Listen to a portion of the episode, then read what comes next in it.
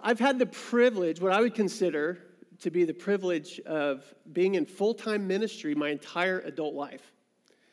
And um, most, most of the years it's been a blast, though, um, to be honest, there are a number of years that weren't as much fun. And I, I, I made several attempts to uh, jump ship.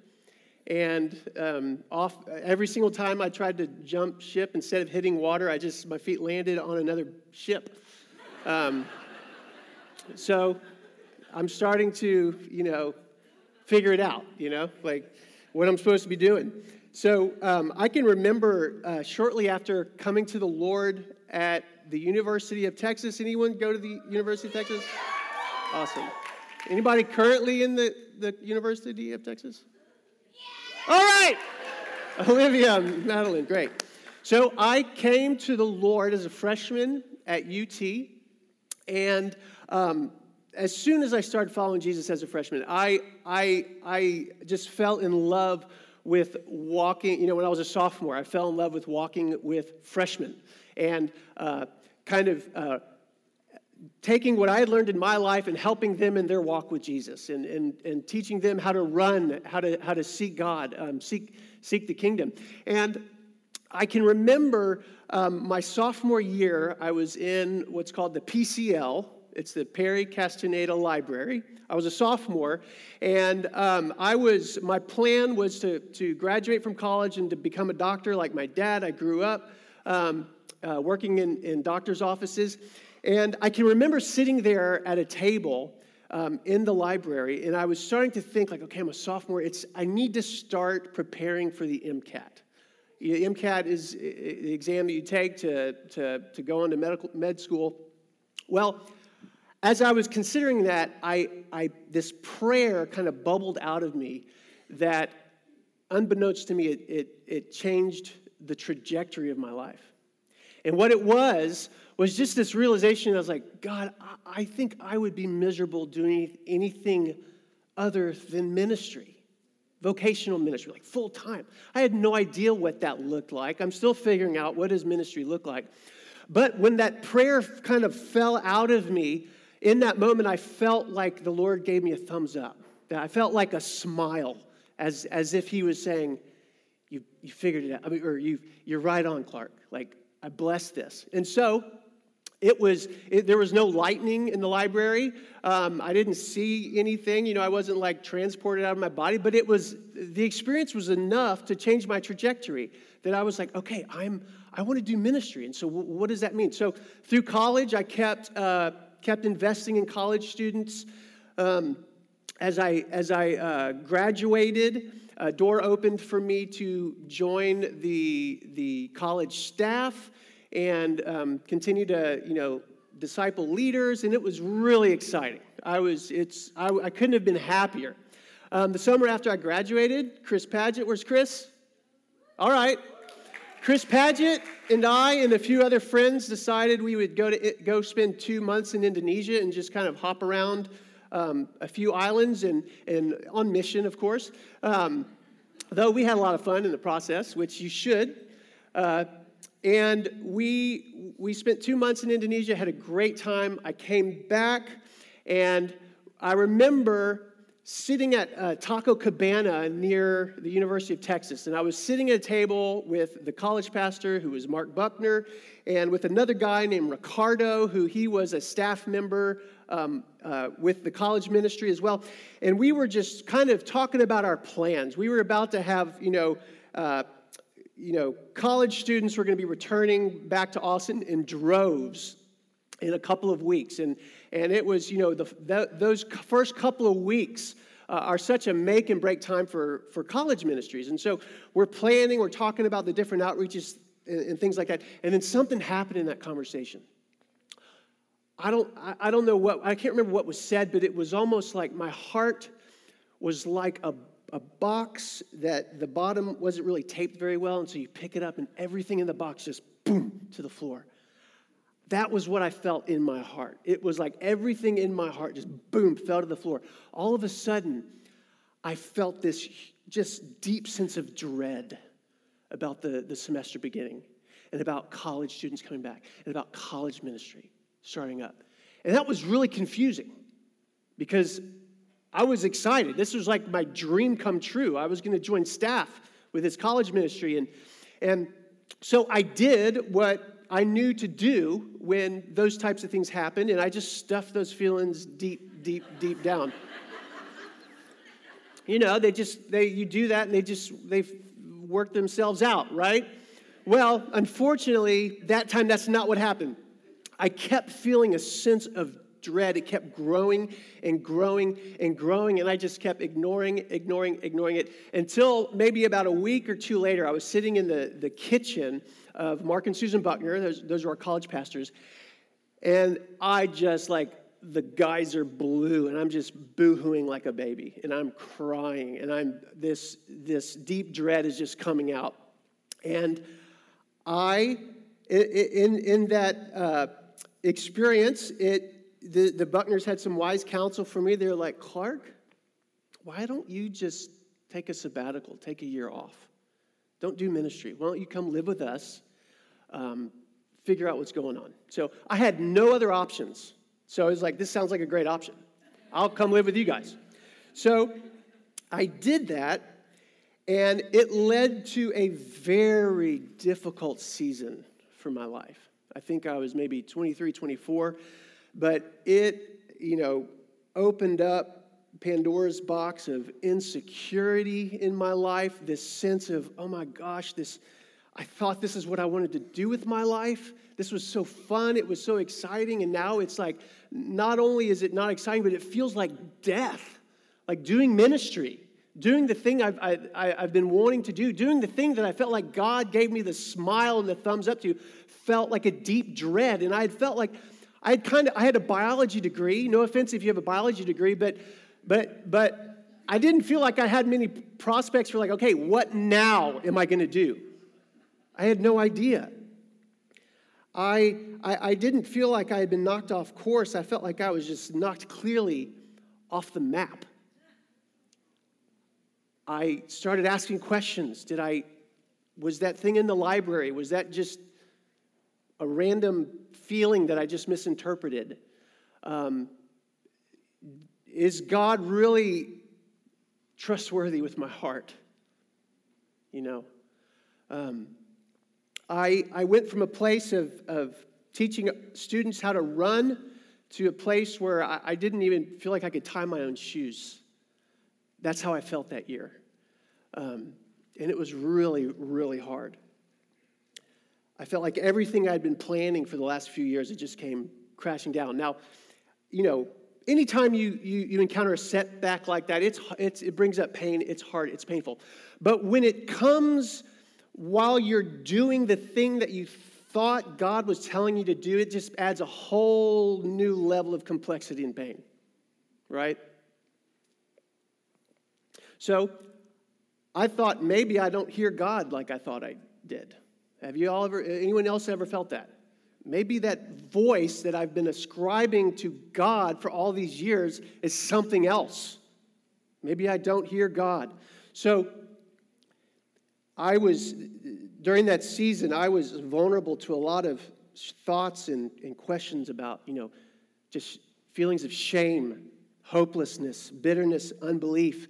And these things began to gather around me like, like uh, uh, you know, turkey vultures on a scent, right? So there's a pretty good chance that a lot of us in this room have experienced some kind of major setback. Okay, I don't care if you're in high school, middle school, if you're in your 60s, 70s, or above. Chances are you have been blindsided before by events that even, you know, even sidelined, where you felt that you were knocked completely off the map. Not just off course, but off the map. Okay, so if you've been with us this summer, you know that we are in a series called, what's it called? Oh, it's right there Church in the Wild, right? So, we've been looking at the uh, study on the book of Acts, and as God's people were learning how the Spirit of God works in and through us to advance His kingdom. And the question I have for us this morning is Does this book that we're studying, the book of Acts, does it have anything to say about the times like I described a few minutes ago, where we are doing all we know to advance God's kingdom and then we are blindsided out of left field? And we are left on the sidelines. I believe it does. And I believe that there is too much at stake in my life and yours if we don't see what this book is trying to tell us and show us about seasons like this, okay? So that's what we're going to look at. Okay, we're in chapter 11 this morning, and I'm going to invite you to stand as we read, as I read, I'll, I'll read it. You guys can read along too if you like. Um, this is chapter 11 of Acts, verse 19 through 26. Now, those who had been scattered by the persecution that broke out when Stephen was killed traveled as far as Phoenicia, Cyprus, and Antioch, spreading the word only among Jews. Some of them, however, men from Cyprus and Cyrene, went to Antioch and began to speak to Greeks also telling them the good news about the Lord Jesus. The Lord's hand was with them, and a great number of people believed and turned to the Lord. News of this reached the church in Jerusalem, and they sent Barnabas to Antioch. When he arrived and saw what the grace of God had done, he was glad and encouraged them all to remain true to the Lord with all their hearts. He was a good man, full of the Holy Spirit and faith, and a great number of people were brought to the Lord. Then Barnabas went to Tarsus to look for Saul. And when he found him, he brought him to Antioch. So for a whole year, Barnabas and Saul met with the church and taught great numbers of people. And the disciples were called Christians first at Antioch. Thank you for standing. You can have a seat. So, Luke's story that we're looking at this summer, which we call the book of Acts, it has, it's, the story spreads across about a thousand verses, okay? These eight verses that I just read are incredibly significant because they, they function as a narrative hinge for the whole story.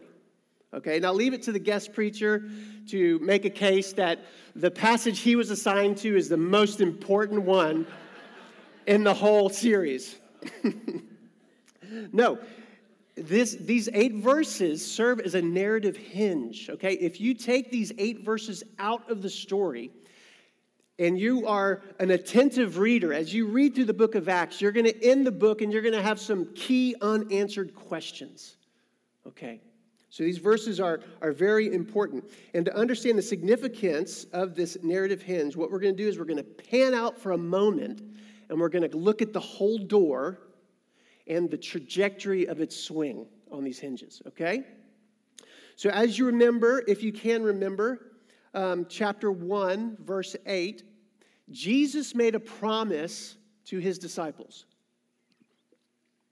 Jesus said, But you will receive power when the Holy Spirit comes on you, and you will be my witnesses in Jerusalem and in all Judea and Samaria and to the ends of the earth. Okay, so here's, here's a little map I've got to show you what Jesus is saying. I have the worst geography. I lived in uh, Massachusetts for four years, and I still had no idea where I was. Like, I had no idea which direction New York was, Vermont, all the little states out there. And so this is just to kind of help you out a little bit. Okay, so here's Jerusalem, this little red dot.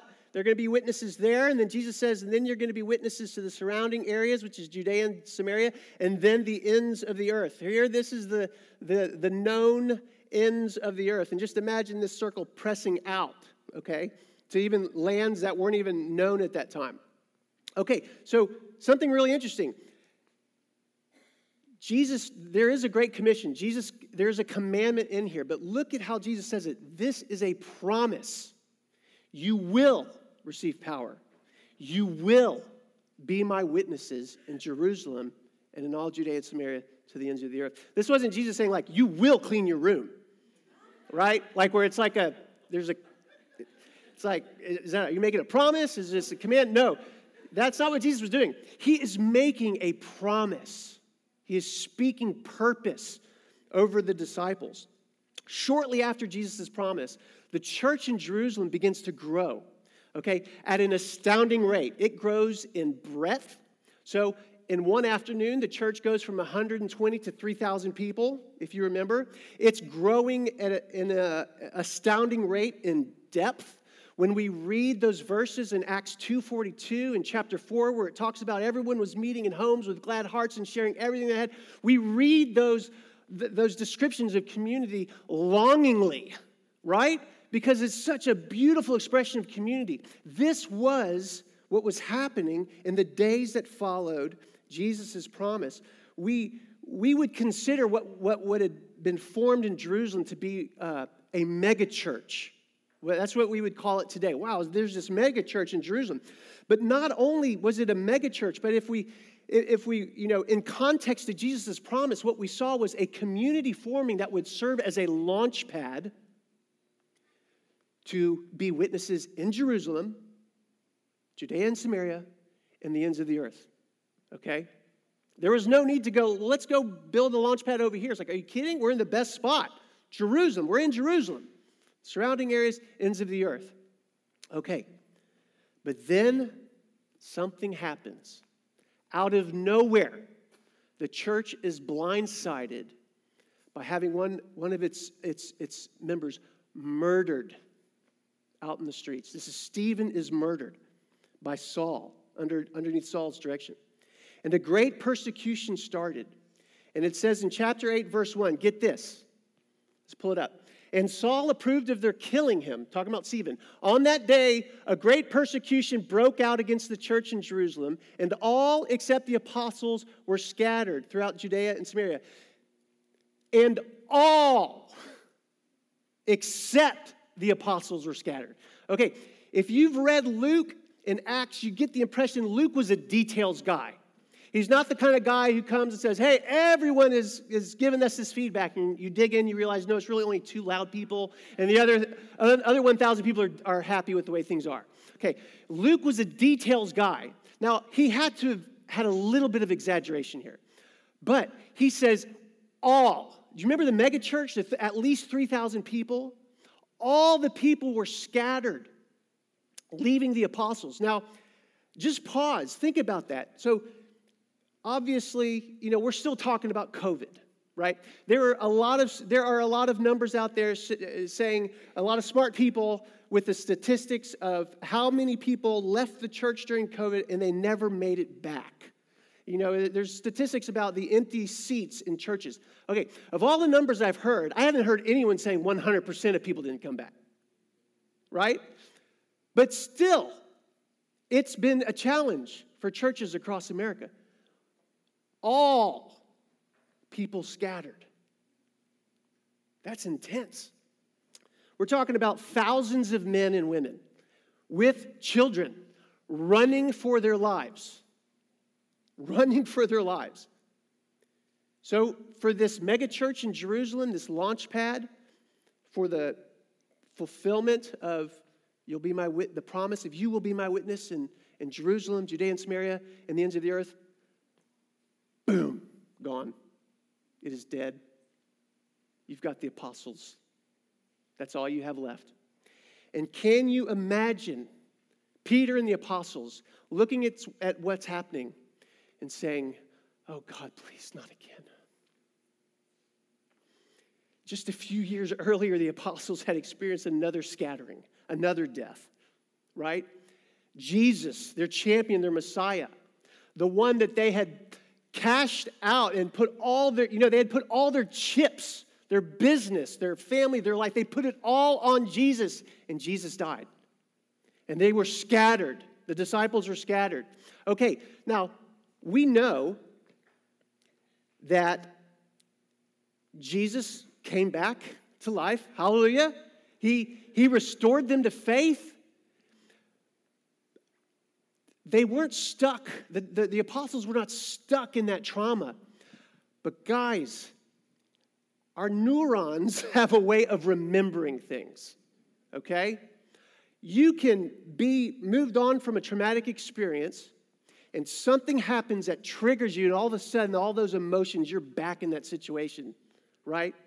Can you imagine what Peter and his, uh, the, the apostles might have been experiencing as there's death and there's scattering? What were the questions that they were asking? These, these guys are humans, by the way, okay? They were like me and you. They were probably experiencing some disappointment. They were probably like, here we are, get out. What, how are we going to recover from this? Did we misinterpret what Jesus said? Did we miss something? Was Jesus wrong? Where is Jesus, by the way? What is he doing in heaven? You know, when, when Jesus was with us, he protected us from stuff like this. Like, we didn't get beat up in the streets. Like, is Jesus, is he not going to protect us anymore? Stephen just died. And everyone is running for their lives. So, what happens next?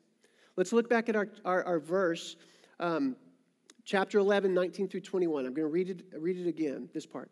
Now, those who had been scattered by the persecution that broke out when Stephen was killed traveled as far as Phoenicia, Cyprus, and Antioch, spreading the word only among Jews. Some of them, however, men from Cyprus and Cyrene, went to Antioch and began to speak to Greeks also, telling them the good news about the Lord Jesus. The Lord's hand was with them, and a great number of people believed and turned to the Lord. So here's a map. Again, I like maps. Here's a map. This is the kind of the major groups of scattering. Here's Jerusalem. Some went to Cyprus. Let's go get on an island. Maybe they won't find us here. A bunch of people ran to this area, which is Phoenicia. And then some people made it all the way up here to this town called Antioch, okay, running for their lives. It says that a, in this passage that a few nameless individuals who were running for their lives found themselves in a city called Antioch, which was located, you could say, where the beginnings of the ends of the earth was. Okay? At this point, what later would become referred to as Christianity, it was a Jewish sect. It was a Jewish, Jewish religion, as it were okay? But for some reason, maybe they had heard the story about Peter and the Gentiles and Cornelius that, that Lindsay spoke on last week. Maybe they heard that story and they were inspired. Hey, let's, let's share with these Gentiles. But they share with a few Gentiles in Antioch. And, and boom, the Gentiles respond. God releases his power, and a church is born. But not only a church, but if you read the rest of the book of Acts, you see that a launch pad community was formed from which the church would be witnesses to the ends of the earth. This is where Paul, Barnabas did their, their missionary journeys and went into Rome and, and um, what was the ends of the earth at that time. So, this is what I think we need to see. This is what I want us to see this morning. This is, this is the most important thing that I believe if we don't get it, there's just too much at stake, okay? Jesus turned their setback into a jetpack that propelled the church higher up and further in to his promise, the fulfillment of his promises and his purposes, okay? And this summer, we're learning about how the Spirit of God works in and through us to advance His kingdom. And this is one of those ways. What Jesus did here was not a one off, it was not a Hail Mary, Jesus, like, oh man, I didn't see this happen. Let's. And then it just so happens they catch the ball in Antioch. It's like, praise God, that was, you know, no, this is what Jesus does. This is what God does. We, it's his, one of his specialties. It's what we see all throughout the Bible. We see it in Abraham's life. We see it in Mo, uh, Joseph's life, Moses' life, David's life. We see it in Jesus' life. Did God turn the setback of Jesus being killed into a jetpack or what? This is what he does in my life. This is what he does in your life. Jesus can turn setback, setbacks into jetpacks. Now, if this were just, you know, if this were a pep rally before the game and my job was just to kind of spread some positivity in the room and get you feeling a little bit better so that, you know, you can make it to next Sunday, then I would probably stop here. I would stop my message. The problem is, this is not the point where God wraps it up. This is not where God wraps up the message. And so there's something else I want to make sure is clear that we understand. So there's a very popular Bible verse that you guys know. It's Romans 8:28, and you can find its words emblazoned on throw pillows and coffee mugs. You might, some of you might know what it is, but I'm talking about all things work together for good. That's just, that's just, I just want to take a nap on that pillow. You know, it's just so nice and a cozy thought to be thinking of as I go to sleep. Um, now that's a wonderful, it's a wonderful promise, but the, there's a little problem. That's not all that the verse says. Okay, here's what the verse says Romans 8 28. We know that in all things God works for the good of those who love him, who have been called according to his purpose. So the rest of the verse, the verse in, in entirety, it tells me that there are two conditions when it comes to working all things for good. The most important condition, praise God, is met by Him. He calls us according to His purpose. You did not choose me, but I chose you. Praise God. He calls us for His purpose. The second condition is met by me, it's met by you. Those who love Him. We have a part to play in the transformation of our setbacks into jetpacks that propel us higher up and further into God's purposes. And our, and our part, our end of the partnership is can, you know, uh, that's a pretty good summary. Those who love him. We just say that's, that's what our part is. It's to love Jesus, it's to keep loving him. And so, what does that mean? Okay, what does that mean to love him? In the lives of the early church, of the story that we're looking at, we see that it looked like continuing to follow Jesus despite the devastating setback and continuing to do what he had called them to do. So it says here in uh, verse 20 that it says, Some of them, however, men from Cyprus and Cyrene, went to Antioch and began to speak to Greeks also, telling them the good news about the Lord Jesus. Okay. These are men and women who have run for their lives. Okay? In the midst of kids, you know, teenage kids grieving about, I miss my friends. You know, I, I, I miss the life that we had in Jerusalem. Maybe, you know, kids growing up, you know, younger kids waking up in the middle of the night with nightmares. Like, I'm just, I keep having this dream that something's going to happen to daddy, something's going to happen to mommy. Um, relationships that were left behind. I mean, just very real things that they were experiencing there was a lot of debris from the, this setback, from this, this uh, uh, explosion that took place in Jerusalem. But it says that they were still telling people about the good news. The news was still good news to these people. After all they had experienced, it was still good news. It wasn't, let me tell you, this thing sucks. We started following Jesus. Uh, do you know what happened next?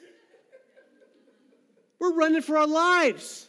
No, it was still good news. Not only was it good news in their hearts, but it's like, man, this is great news. I've got to find people to tell, tell about this.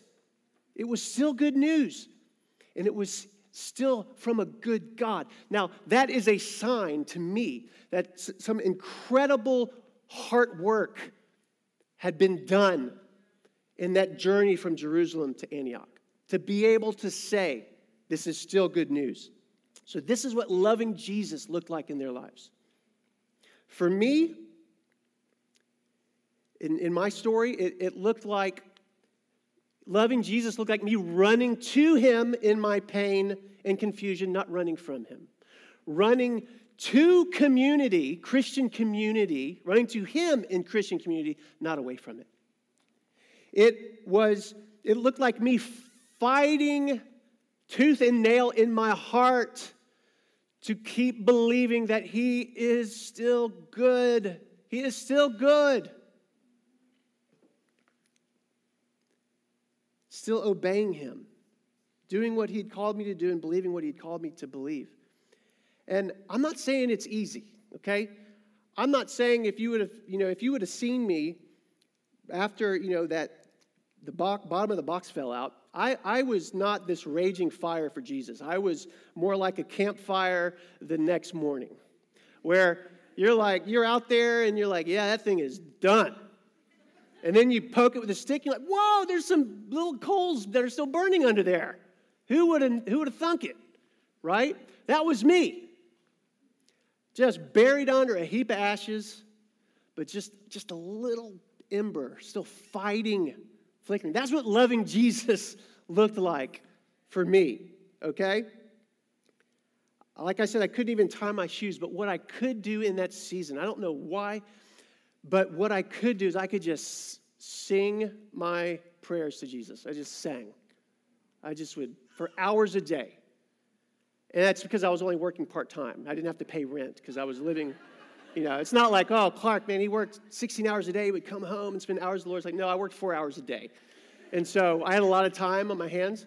And, but I spent that time just singing, pouring my heart out to Jesus. Like, this is horrible, Lord. What happened?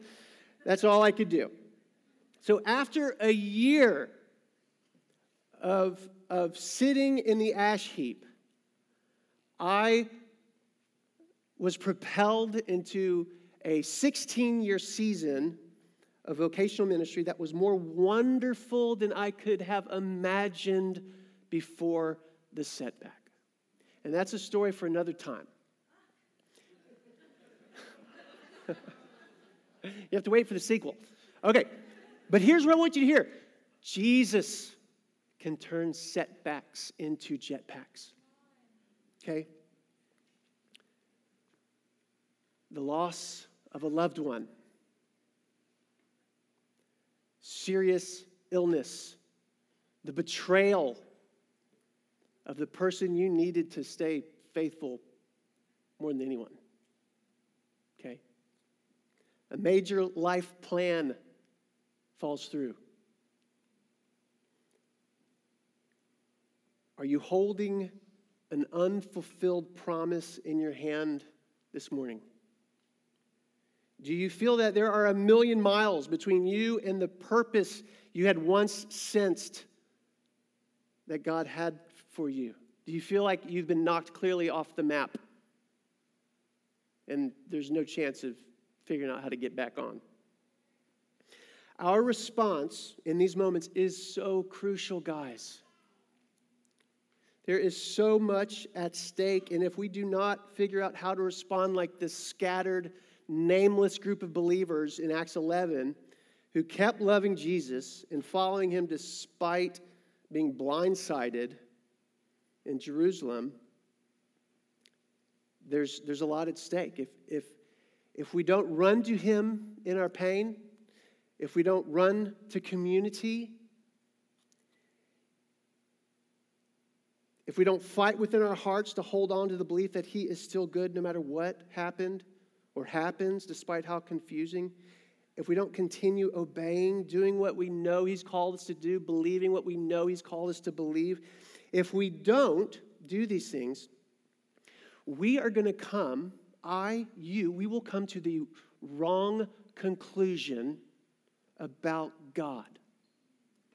We will create in our minds an image of a God who's not worthy of our love, who's not worthy to be trusted.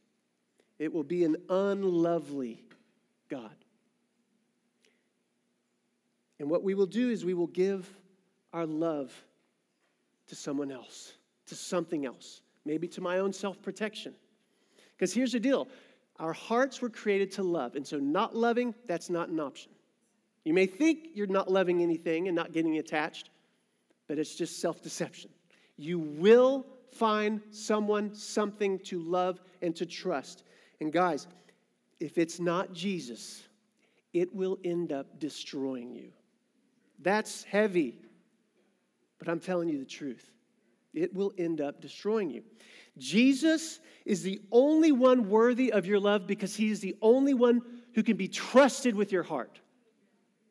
The reason he says, Give me all, is because he loves you. And he knows that he is the only one who can be trusted with your all. the only one who can protect it and nurture it and, and bring it forth to be the glorious thing that, he had, that his Father created it to be. Jesus can turn setbacks into jetpacks. And the way I want to end this morning is I'd like for us to pray this a prayer of surrender together, okay? If you've recently experienced a major setback in your life, or if you've experienced one a while back, but you're still kind of reeling from it, I want you to pray, I want to invite you to pray this prayer from that place of pain, okay? If you've never prayed a prayer of surrender to Jesus in your life, I want to invite you to pray this prayer, okay? And for the rest of us, regardless of where your heart is this morning, just I invite you to pray this prayer with me. So I want to invite you to stand with me. And we're going to just kind of take two deep breaths, just kind of still our bodies. This always uh, helps me. Just, just take two, a couple deep breaths.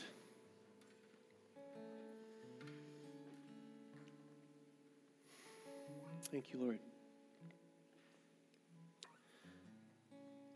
So, in this prayer, we are saying, Jesus, we choose to run to you. We choose to believe that you're good, and we entrust the whole of our lives into your care. Would you pray this with me? Oh, Jesus, I surrender myself to you. Take care of everything.